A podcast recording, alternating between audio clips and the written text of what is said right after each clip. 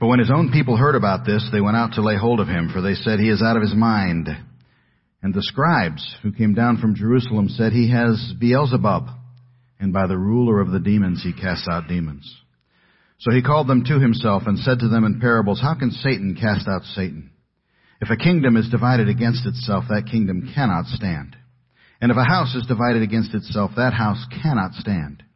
And if Satan has risen up against himself and is divided, he cannot stand, but has an end. No one can enter a strong man's house and plunder his goods unless he first binds the strong man, and then he will plunder his house. Assuredly I say to you, all sins will be forgiven the sons of men, and whatever blasphemies they may utter.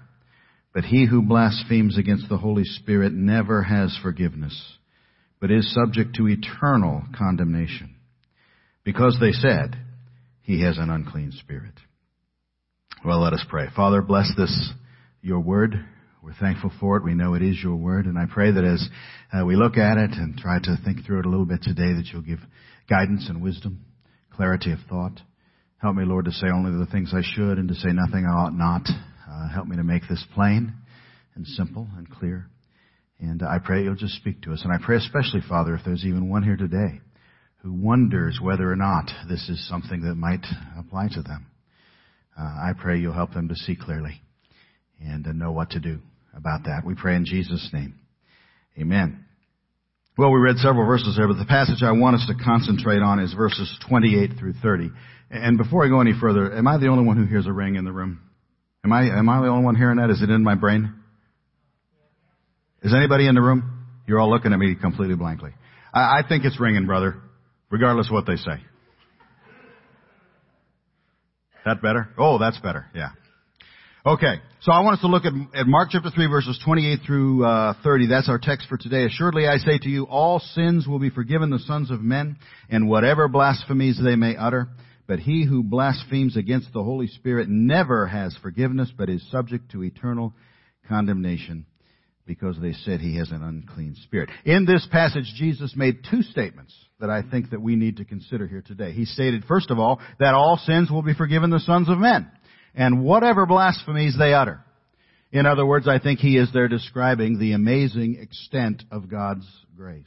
All sins forgiven. He also said, He who blasphemes against the Holy Spirit never has forgiveness, but is subject to eternal condemnation. So I think he also describes there the extent of God's justice. I see both of those here. He said there was nothing unforgivable. All sins will be forgiven. But then he added an exception. But he who blasphemes against the Holy Spirit never has forgiveness. That's a very strong word. Never. Never has forgiveness. And so how do we reconcile these two statements? And what is this sin that uh, there is no forgiveness for this sin that will never be forgiven, this thing that we have come to call the unpardonable or the unforgivable sin? Well, two different uh, things uh, are mentioned here, and so let's just break it up that way. Let's look at first of all his first statement. All sins shall be forgiven the sons of men. All sins shall be forgiven. It's an interesting statement. Because if we think about it, there's an awful lot of activities and an awful lot of behaviors that we're aware of, and probably we're aware of even in our own lives, that we know the Bible says are sinful. Right? We know there's a lot of different things that Scripture says are sin. But are they the unpardonable sin? All kinds of things. How about lying, for example? We know that Scripture says very plainly, you know, thou shalt not bear false witness. It's one of the Ten Commandments. And certainly there's other, other scriptures we could look at. Is lying the unforgivable sin? Peter lied when he said he didn't know who Christ was. What about murder? Again, the commandment is clear. We would all think murder is a horrible thing. The commandment is clear. Thou shalt do no murder. The, the, uh, uh, the commandments say. David, after man, uh, the man after God's own heart, committed murder. He uh, committed adultery with uh, Bathsheba, and then to cover up his sin, he committed murder. Saul of Tarsus was at least complicit in the murder of Stephen, if not directly responsible. What about adultery? Thou shalt not commit adultery. Clear commandment. Will committing adultery send a person to hell? Is committing adultery the unforgivable sin? Again, we mentioned David committed adultery with Bathsheba.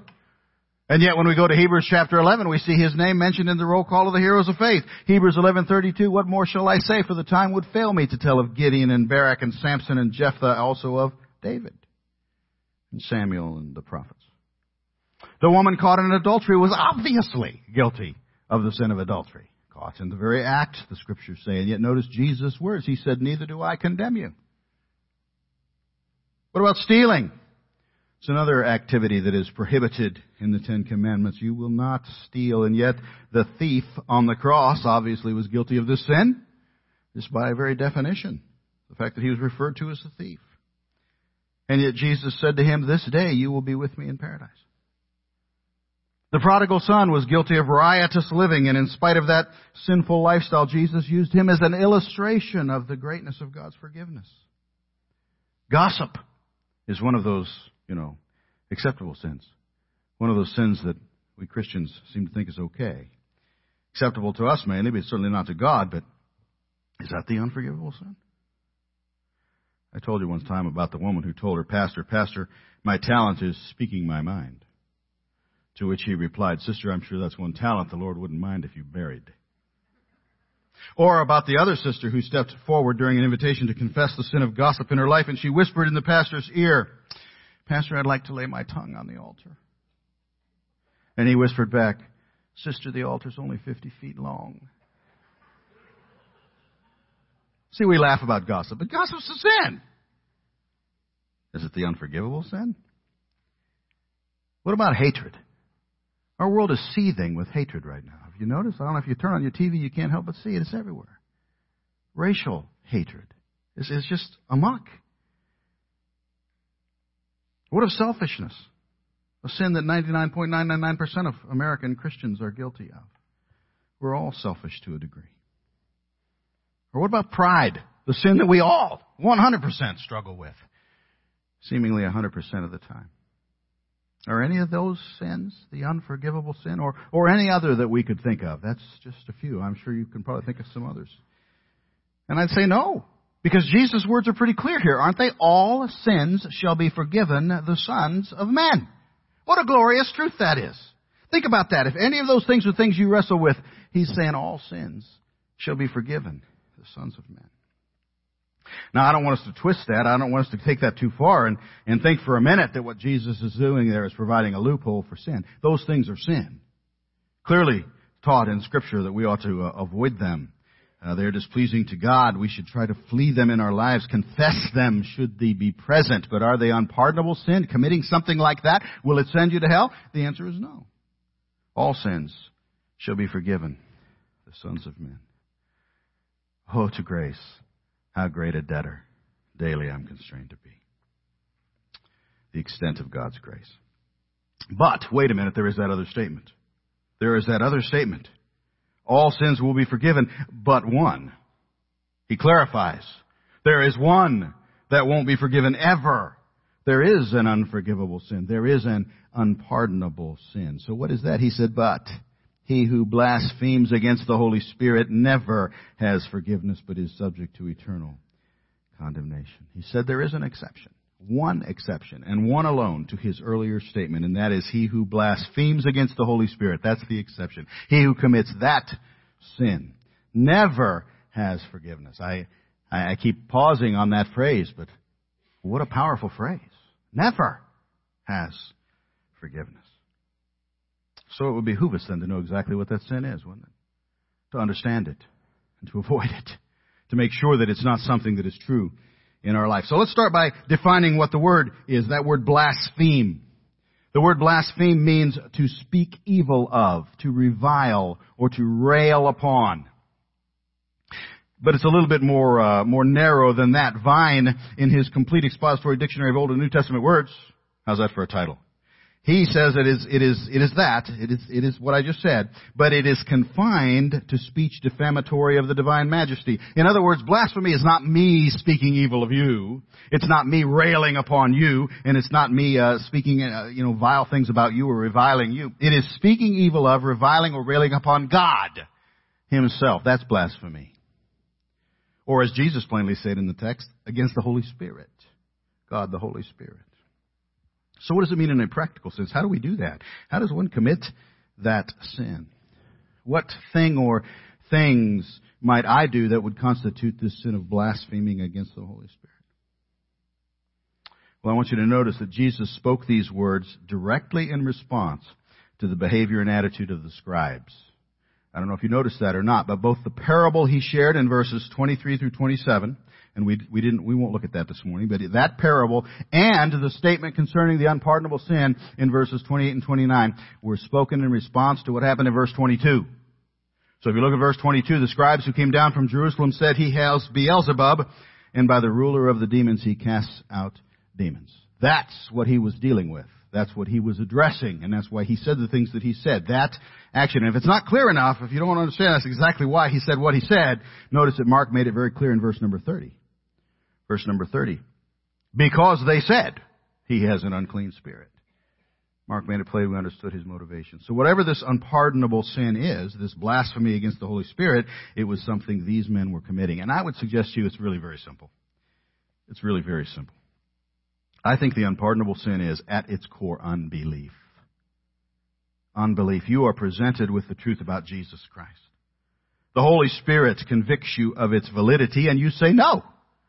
You refuse it and you won't believe. That is exactly what the scribes were doing in verse number 22.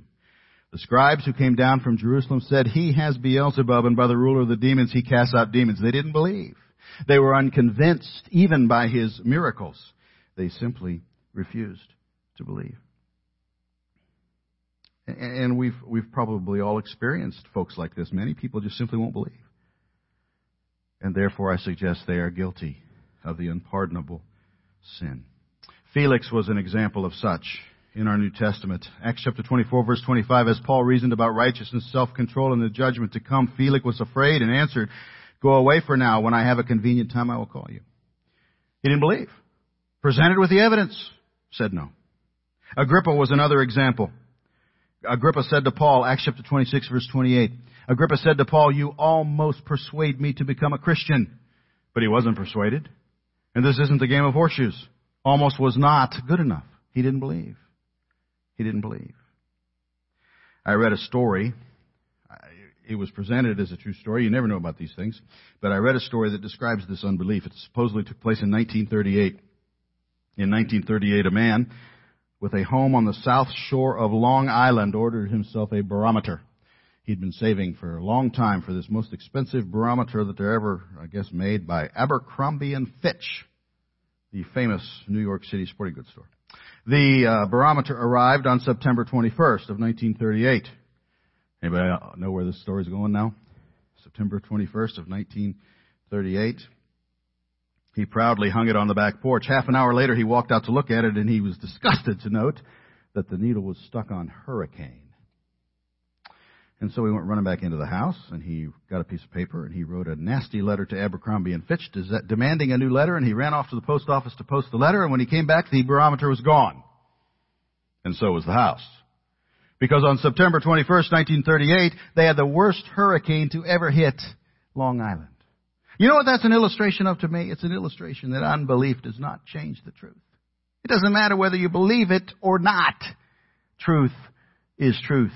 If the barometer says hurricane, there's going to be a hurricane. We live in a culture that teaches there is no truth. The truth is what you want it to be.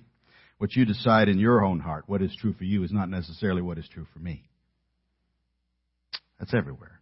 It's taught to our kids in public school. It's everywhere. You know the Bible has something to say about that. You know what it has to say about that? It says that's bunk. It says that's ridiculous.